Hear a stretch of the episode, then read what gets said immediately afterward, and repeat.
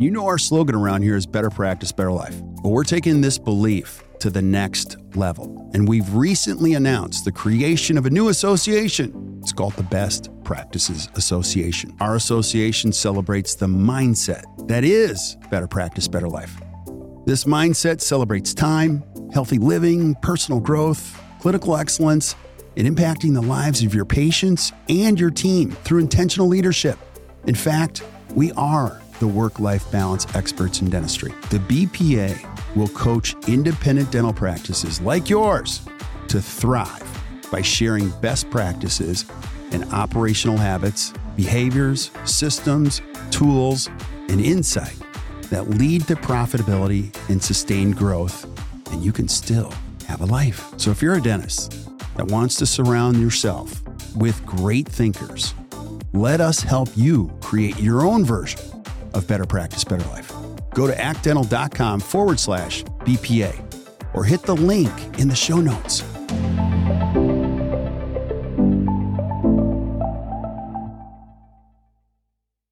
Yo, yo, yo. Hey guys, welcome back to another amazing edition of the Best Practices Show.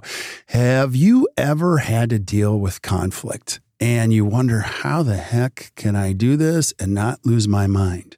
Well, I have, and I'm sure anyone listening to this podcast has.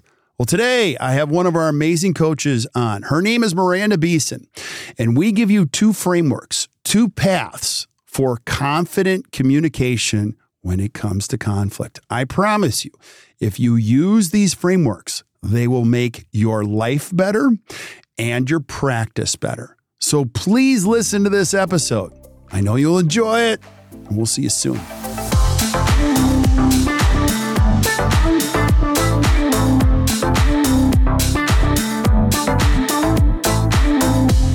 Hey guys, welcome back to the Best Practices Show podcast.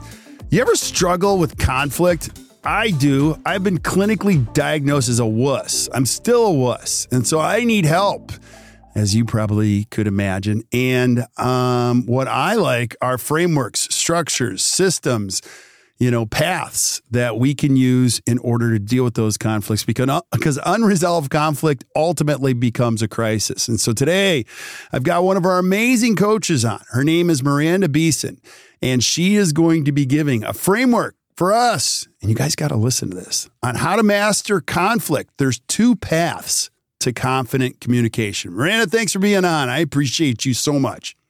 Hey, Kirk, thanks so much for having me back. I love it. We're going to have you back again and again and again and again.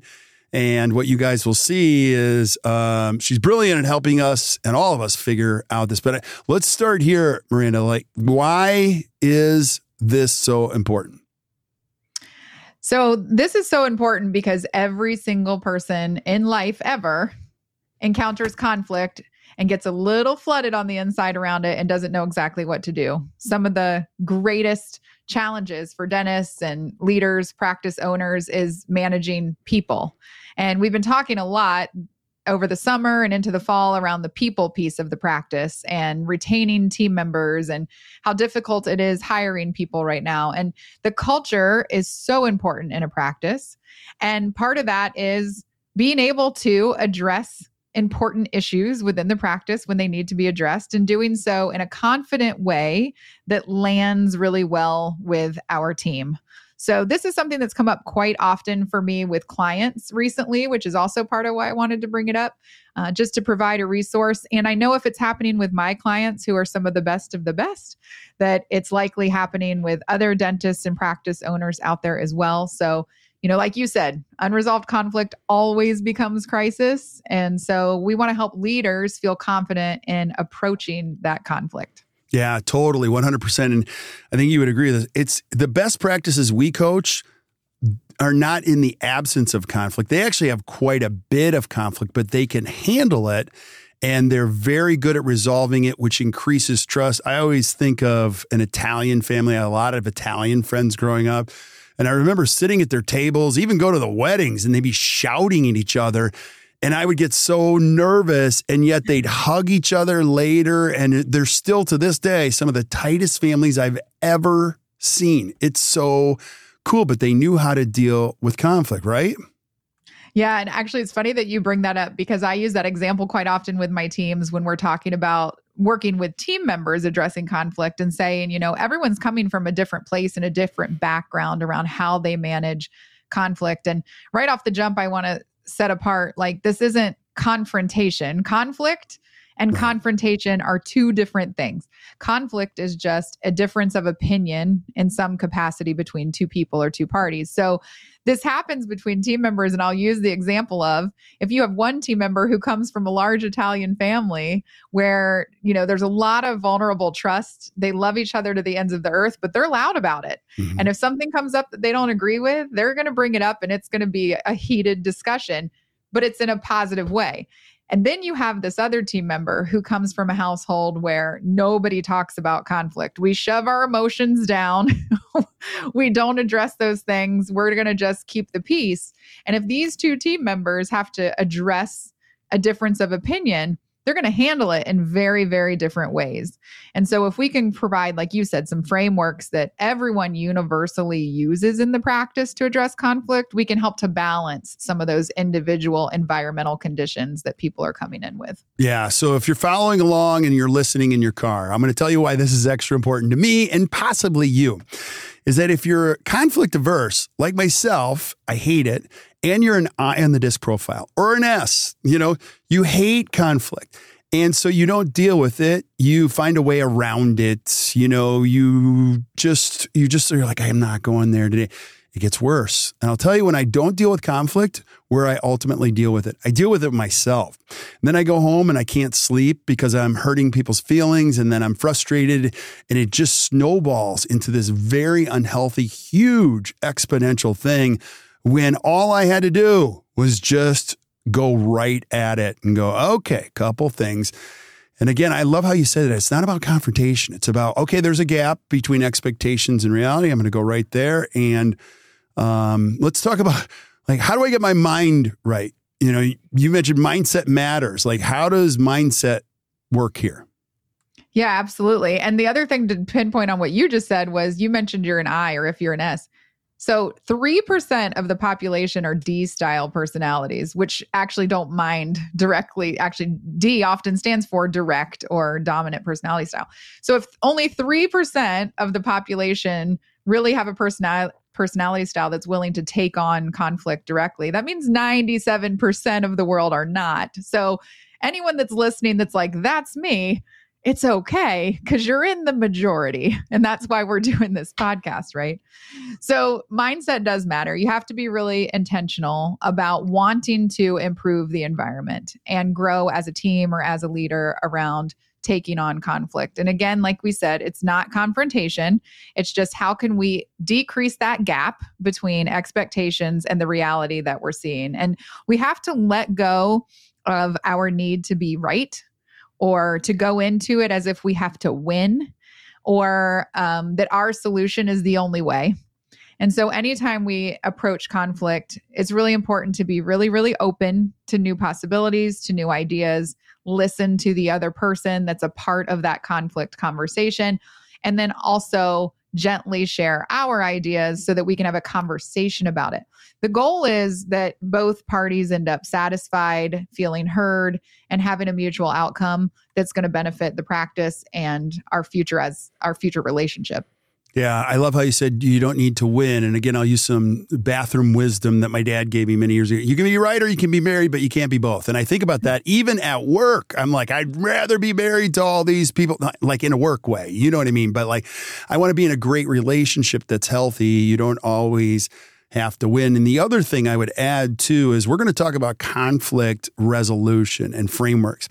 I think you got to have something bigger too, so that it binds us. You know what I mean? When it becomes a natural issue on conflict between expectations and reality, my favorite thing is I can always point to values. You know, it's a it's a bigger bond than hey, look, you're not doing what I asked you to do. I can and I it's so funny that we're going through this exercise. You guys can understand this listening to this podcast, but it's the same thing I do at home. I always say to my kids, in this family, no one will ever do that. In the event you want to do that, you have to live somewhere else. And they're like, because, and then the statement goes right into the value statement because we are people that do the right thing, whether you like it or not. And that's blah, blah, blah, blah, blah. So I'll pause right there. But you can understand this isn't just a work thing. This is like a, you know, this is a bigger thing. And, um, so where do we go from here, Miranda? What, yeah, this is this is a life thing. This is uh, you have confrontation or um, conflict when you're on the phone with the cable company and they're not showing up when they say they were going to show up to run your wires. And how can I address that conversation? How many times are we just in life in a situation where it's like you are not happy with the outcome, but you're just going to sit there and take it because it's just too uncomfortable to try to address the situation. So the frameworks that we're going to talk about today, you can use literally anywhere. Um, but number one is again that mindset. And just uh, there's this thing called resisting your righting reflex. And it's one of my favorite aspects of the concept of motivational interviewing. And it's so hard to do. But most of us in any given situation, just, you know, we want to be right and we want to be heard. And it's so important to resist that reflex to want to right the other person. No, no, no, that's not how I see it. No, no, no. Like, your version of the truth is not the same as theirs and so we just have to agree that we have different versions of the truth and how can we get to a compromise and resist that reflex to right the other person i'm so totally stealing that is, from you yeah resisting well, your me. i right. stole it from uh, stephen uh, rollnick with motivational interviewing but uh, resist your righting reflex and actually the example i use when i talk to dental professionals uh, especially hygienists and this gets us on a slight tangent, but I'll go there very quickly, is when you have a patient who you've recommended like periodontal care to and they didn't move forward, but they come in next time and they say, like, I'm so excited because I bought that gum detoxifying toothpaste. I saw the commercial. I can't wait for you to tell me it's going to look so good in there. And in my mind, as a hygienist, I'm like, I know darn well that that toothpaste didn't cure your periodontal infection, but I'm not going to immediately stop and right them and say, like, that doesn't work. And but I'm going to go, oh my gosh, I'm so glad that you heard what we were talking about last time, that there were concerns there and you went and took some action. Let's look at that together and see how you're doing.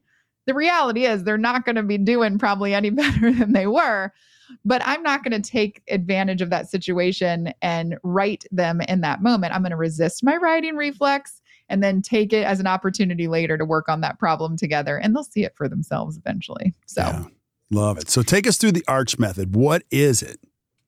Okay, so when there's a, a, difference of opinion or a conflict, and you really need to address that situation, this is a method of communication that what I really like about this, and the second one we're going to talk about in just a little bit, is it really allows for you to get your thoughts in order and have a systemized approach for how you go into the conversation. And it's going to allow you to minimize that emotional flooding that can happen during these conversations that derails your thought process and starts taking things in a different direction. So, ARCH method stands, it's an acronym. So, A stands for acknowledge and agreement, R stands for request, C is confirm, and then H is hope. So I'll share with you a little bit about what each one of those means, and we'll start with the A.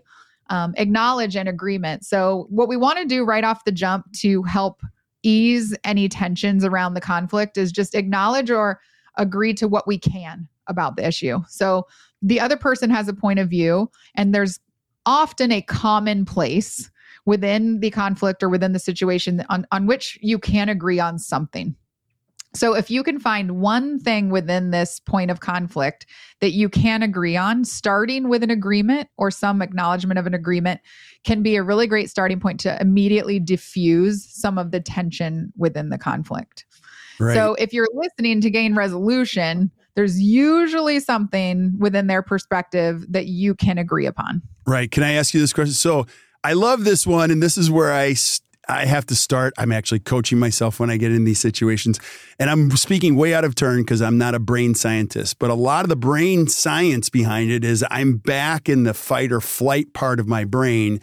And when I can start to move to another part of the brain where I can think, it's less emotional. My kids manipulate me all the time. I'll tell you this. Man. Whenever I'm fired up, they'll just ask me a question and it takes me right to the front of the brain. I'm like, you're manipulating. And it's not about that. It's just like I calm down. And it's so interesting how you you it, it, this that's not about this, but when you're I want to go to a person who's in conflict. Like when I'm in conflict, I'm emotional. I'm dug mm-hmm. in. I'm in fight or flight.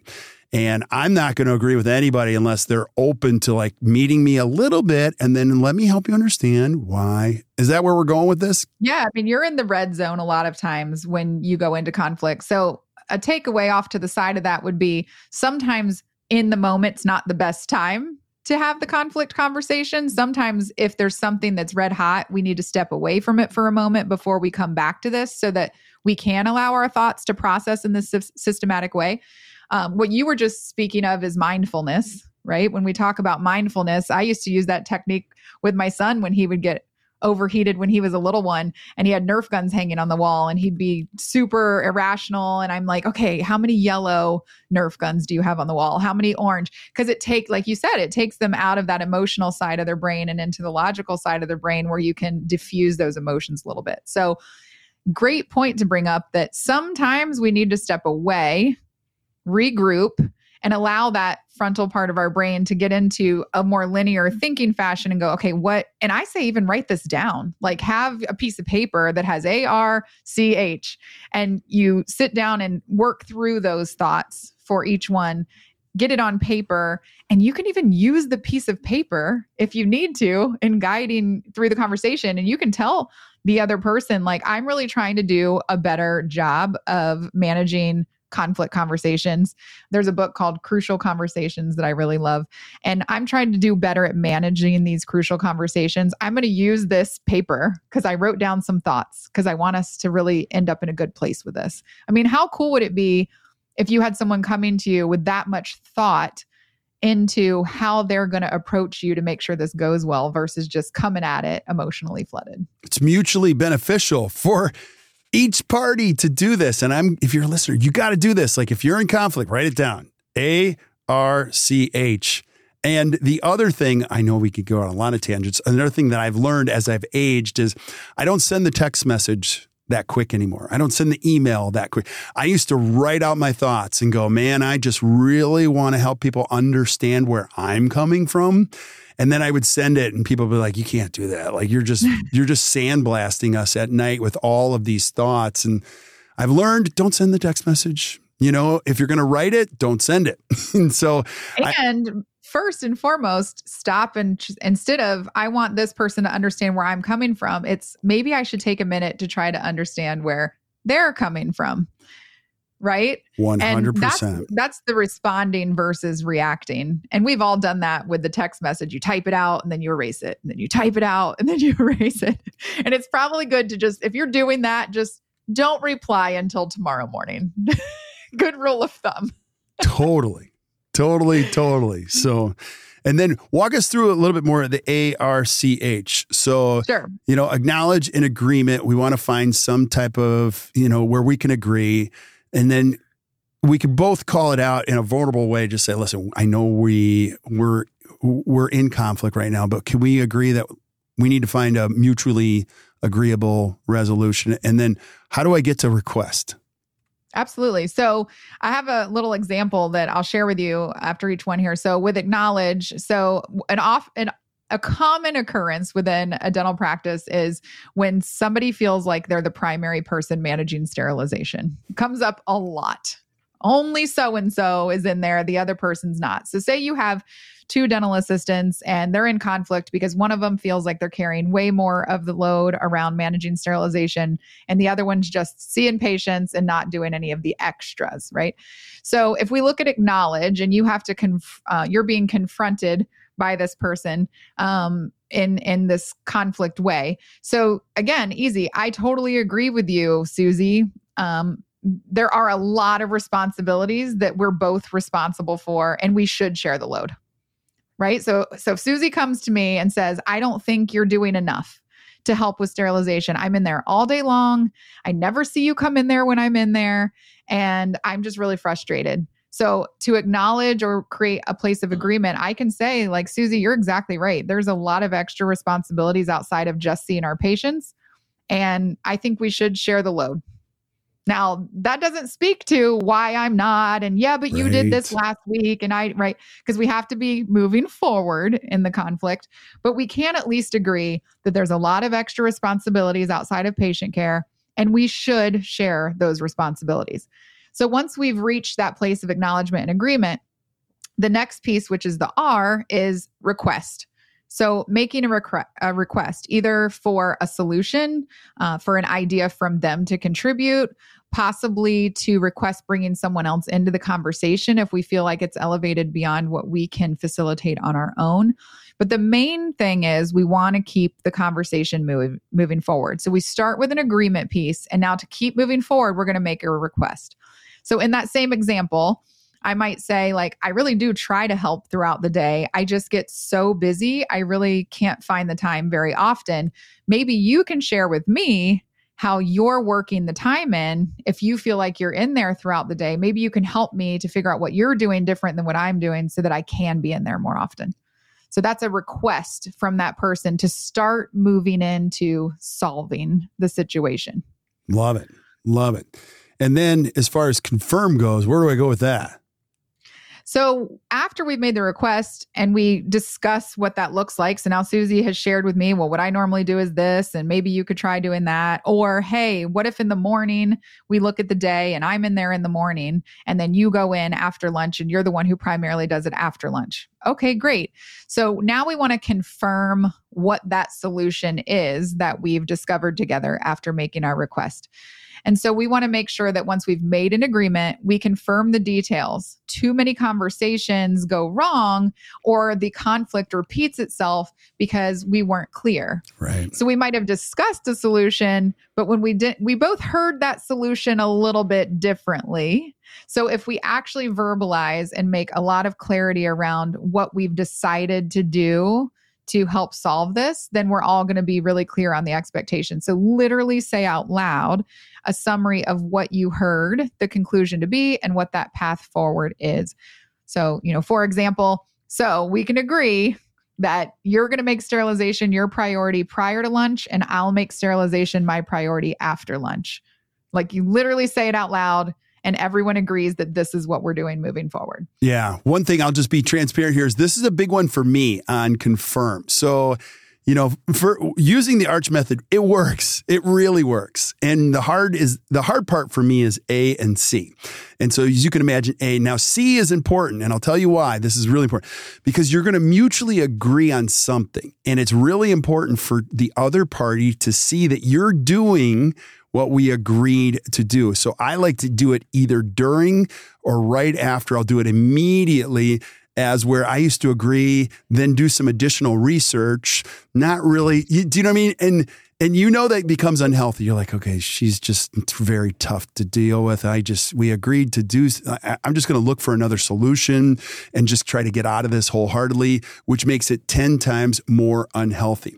What you ultimately want to do is create this undercurrent of trust that you continuously go to conflict and they can see the bald guy is following a process, which means I can trust him even when I'm really pissed off. That at the end, it's still going to end and he's still going to do what he says he's going to do, even if he doesn't like it. And I can trust him in this space. Am I, am I on the right path with this at all? You absolutely are. What I love is this now creates a brand new expectation. Once you've confirmed what this solution is, what our path forward is, we now have this level playing field, this new expectation that if we honor it, and we do both move forward and honor this commitment we've made to each other, now you do have this elevated level of trust between each other where you're going to feel more comfortable next time going right into that conflict conversation because it was so successful the last time. And then the other side of that is if because we all know that sometimes it does work out where that person still doesn't go in after lunch to do their part of sterilization. But we've created this new clear expectation where we can now go back to that conflict. And this is where you and I say often we can't argue with our own data. Someone can't argue with their own data. If you have verbalized this commitment to each other and you've set this clear expectation, if it doesn't happen, we can come back to this conversation using the same method and go back through our arch steps and say, we made this commitment. Here's my request from you. And now we're going to have to find a new path forward. So, what I really love is it does help to build that vulnerable based trust because majority of the time it ends up really solid we all take action on that path that we agreed upon and we go like oh my gosh i can have a conversation about a difference of opinion or something that's bothering me and i can have a really positive outcome from that how about that maybe i'll try it again sometime yeah that's so great now how do we use the hope in this scenario and why is that important Sure. So hope is really ending that conversation and that conflict conversation with positive gratitude around being able to take this on together, looking at the good of what's to come from it all. What is this better outcome that we're going to be moving into? Really communicating your optimism and hope for the future that's going to come from this new agreement. So, if we look at the example we were given, um, you know, I'm really glad, Susie, that we were able to talk about this. I really don't want you feeling like you carry my share all day as well. I hope that trying this new way where we split the day is going to lighten the load for both of us. This might be a better option than we ever would have come up with if we hadn't had this conflict.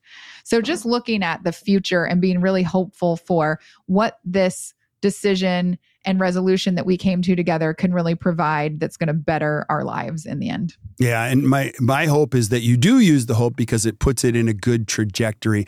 Now, most notably, you'll be able to use this when you have a discrepancy with a team member that you hired that you think you might have to let go.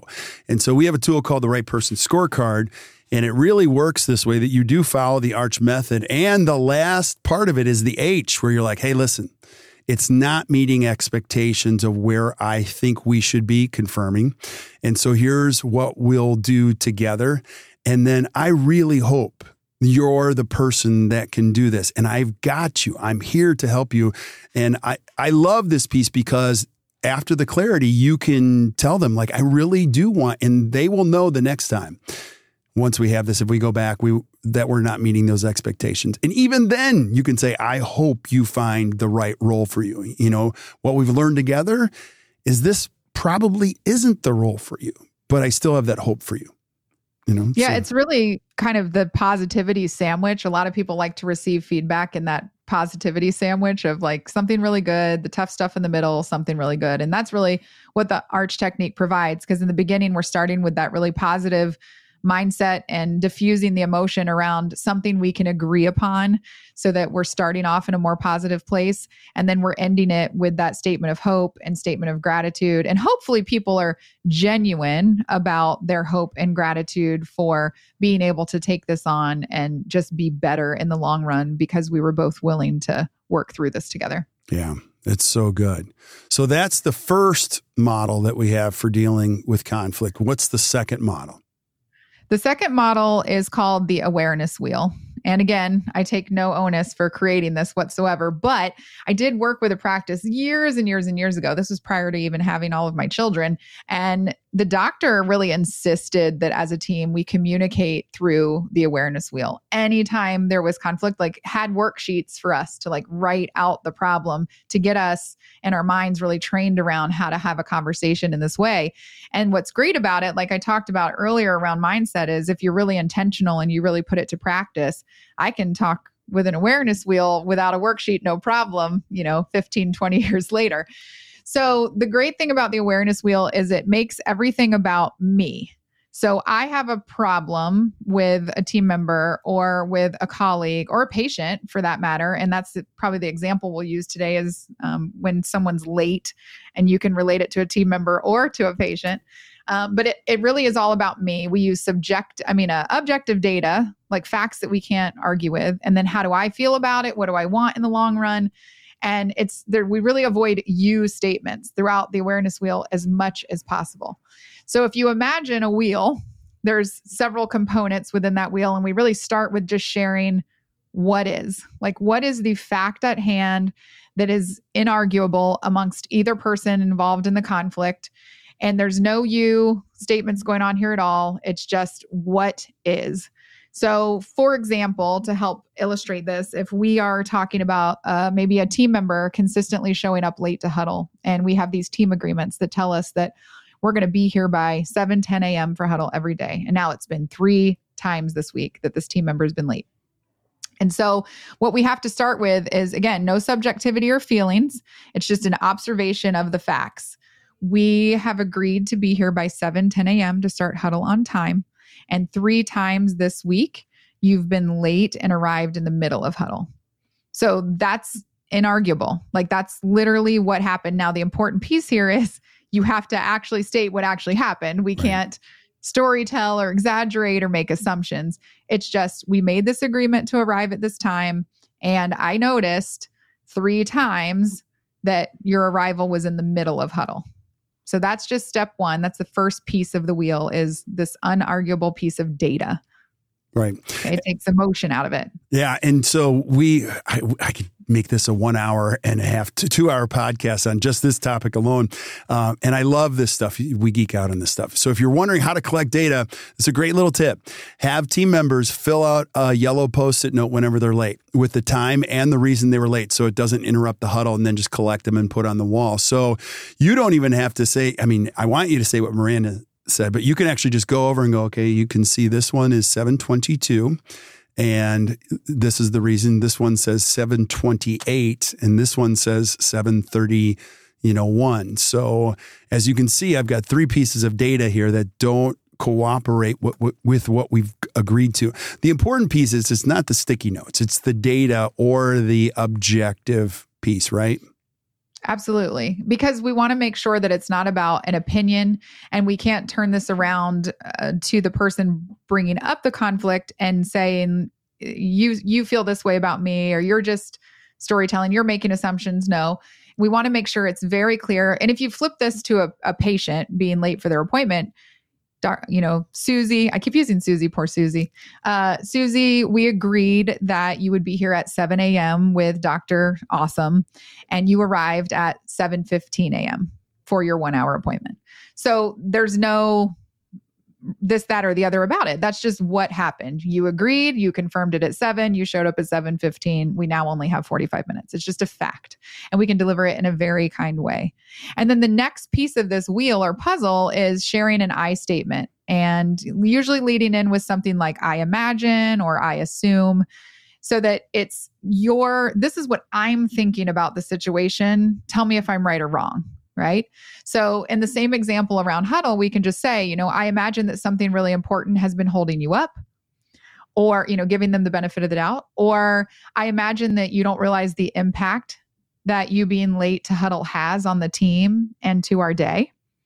But just putting out there, this is what I'm assuming, this is what I'm imagining about the situation. So, again, it's an I statement and it allows for what I'm creating in my mind around this scenario to be put into the space because there may be something that we don't know. And we may be creating a little bit of storytelling and they will have the opportunity to then share their side of of what that all means. And they may say like, you know what, you're right. I've really been struggling taking care of my elderly mother. She moved in with me. I didn't tell you, but she's got dementia now and it's really hard to get out the door in the morning and like wouldn't you want to know that so that you can be supportive of your team member if something's changed in their life? For sure, for sure. And then finishing out the wheel, you just kind of want to reinforce what we've agreed to or its impact, or most importantly, probably the why on the awareness, yeah. right? Yeah. So after you share what I imagine or what I assume, you want to share your feelings, you know? So for example, in this scenario, again, you're going to leave with an I feel statement, an I statement. So I feel concerned that patient care is going to be affected because you're missing important details at that first part of the huddle. And then the next piece is another I statement I want or I desire. So I want for all of us to uphold our team agreements and start our huddle at 710 so that we can be best for our patients throughout the day. And then the last piece is going to be sharing an action item or or the next step. So I will count on you to be here on time moving forward and letting me know if there's a reason that that isn't feasible. Yeah. So again, if we go back to what all those pieces are, it's it's sharing the what is and then sharing an I statement around I imagine or I assume whatever it is the story that you're telling yourself about the situation and then share your state I statement around your feelings. I feel this way about the situation because and then I want this to happen as a result? And in the end, what would be the agreement or the next steps that we need to put into place in order to get there? Yeah, I want to go back to one thing that you said consistently here I statements, because I made this mistake 10,000 times. I would use you statements. You didn't show, you didn't do this, you didn't do that. And why is that so inflammatory when I use the word you? Like it, you're just setting the basis for another fire, don't you think, when you're using you? Absolutely. It's going to create a defense mechanism right off the jump with the other person that you're talking to. So, like we were saying before, we want to make sure that any type of conflict conflict conversation feels like in the end there's this mutual benefit and that we leave on a positive note and it doesn't become confrontation. If you just start making accusations without really knowing the details, then they're going to respond in a very defensive nature versus ultimately, if I'm upset about this situation with Susie being late to huddle, that's a me problem right now. Susie doesn't even know this is a problem right, right, now. But I've been dwelling on it in my mind for, you know, a whole week every single time she walked in the door late. And so right now it's a me problem. And my responsibility to my teammate is to let them know how I am feeling about it. Yeah. To give them the opportunity to then share what is the truth on their end about why this is happening and how can we collectively make an agreement to move forward that's going to be beneficial. Yeah, this is so good. You guys, this is one of the toughest things I've ever had to deal with in my life, and I'm still recovering. I, am this is a lifelong journey for me because I hate conflict. One thing you'll understand is as you use what Miranda is giving you, you can be less concerned about how people are going to respond. A lot of times I wouldn't go there because I was fearful that they were going to freak out, they were going to cry, it was going to cause a fight. And it did sometimes when I didn't have. But if you just stay consistent with this in these two models, you'll find don't be responsible for people how respond. And they don't respond as bad as you think they would. They'll go, oh, I wasn't even aware. The second thing you'll find is that your consistency as a leader matters. So as you use these things, you'll find that your best team members will go, Oh, okay. And they'll respond positively to this, mm-hmm. as where the people that don't make the fit won't go in that direction and it'll be clear. Now, number three, everyone's watching you. So you have this one issue with a team member and you have a team of 12, they're watching you to see if you're going to handle this in an emotionally intelligent way. Am I on the right path?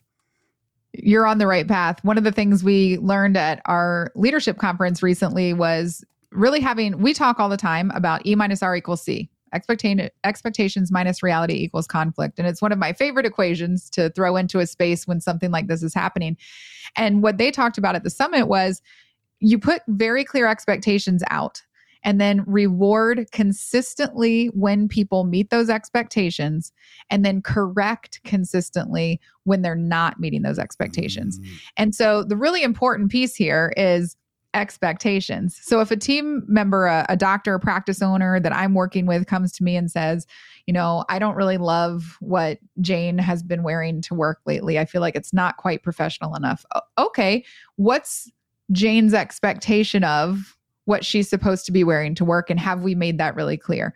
Or we have so many patients that are arriving 10 15 minutes late. Okay what's the expectation that the patient has around their arrival time? Are they expected to be early on time? Do they expect that it's okay to uh, have a grace period? What have we created as an expectation within the practice? And then if we haven't now we need to set an expectation. And so that's what this gives us an opportunity to do either correct on those expectations that are not being met in a way that is not confrontational, but constructive, or set a clear expectation around something that maybe we haven't been really clear about in the past, but there's a conflict within us. And that person doesn't even know that we're in conflict because that expectation hadn't been set clear before. So well said. So well said. And I still have so many questions, and yet I can't keep you for another hour for this one. So, Miranda, give us some final takeaways on this uh, if I'm listening. Sure. So, really important in any crucial conversation like this is to keep moving forward, not talking backwards very rarely are we going to agree on what the situation looks like or the circumstances that happened in the past we're going to see them in a different light. That's why we're in conflict. So, the most important thing is don't talk backwards as much as possible. Once we get the fact of the matter out there, let's keep moving forward and redirecting the conversation into creating new and better solutions and a new future where we can find agreement and move forward instead of focusing on what's happened in the past uh, we're never going to make progress if we revert into the past. So just no talking backwards as much as possible. And the other piece to that that kind of correlates is really just listen more and talk less. Takes us back to the very beginning of our conversation on this podcast around how important it is to not just get your opinion across, but really listen to the opinion of the other person. A conflict doesn't happen with just one person, right? It takes two people to end up in a situation where we need to have these conversations. And our opinion is not the only one that is relevant or important or that matters. So there's a phrase that I learned long ago, which was be interested, not interesting. And so it's just as important to hear from someone else and be interested in their perspective as it is in sharing your own. You have to seek first to understand before you can be understood. 100%. So that is so good, so well said, Miranda. And at the end of the day, if you're a dentist and you own a dental practice, your biggest challenge isn't the dentistry. It's the interpersonal stuff, it's the relationships. And if you deal with them by using these frameworks, you can create a very, very healthy environment where it's not only healthy between you and team members, but you're going to see team members will have healthy relationships with other team members. And I'll tell you, it makes going to work so much fun. And if you don't, the circumstances of having an unhealthy culture is you even question if you want to go to work anymore. This is just so painful. I don't want to deal with this anymore. And team members don't want to deal with each other. And somebody hasn't been a healthy steward of this environment. So thank you so much, Miranda. This is so good. No problem. I was so glad to be here. And I just want to say, too, if you're listening and you haven't gone back and listened, there's a really great podcast around why trust requires rules in your practice. So if you haven't listened to that one or seen that one, go back because it builds on what we're talking about right now around making those relationships through rules and expectations with your team members. Yeah. And if you enjoyed this podcast, which I know you did, do us a favor and you weren't taking notes, you can go down to the notes, whether you're listening to Stitcher, Spotify, iTunes, and we take notes for you. That's one of the fun things about this podcast is you can just flip up to the notes and everything Miranda's mentioned, including the, a link to that podcast, you can just link, just click it and you can listen to it. And uh, if you still need some help, you can reach out to Gina on our team and she'll help you find a coach that'll help you build confidence in leading your team. And her email is gina at actdental.com. We just don't want you to struggle with any of this. Re- resolving this conflict is an important part of you enjoying the journey in dentistry and uh, I'll tell you when you do, it makes it all that much more fun. So awesome, awesome. Well, stick around, Miranda, while we say, goodbye to everybody else. But uh, thank you guys for listening to the Best Practices Show. I hope you guys enjoyed today. We're going to keep bringing it over and over and over again with great coaches, great thinkers, great leaders. And every single time, we're going to bring you great information. And I hope that you listen to this when you're driving to work, cutting the grass, going on a walk, doesn't matter. And every little bit of it improves your practice and your life. So keep showing up. And so until we see you guys next time or you hear from us next time, keep watching or keep listening to the Best Practices Show. You guys enjoy your day.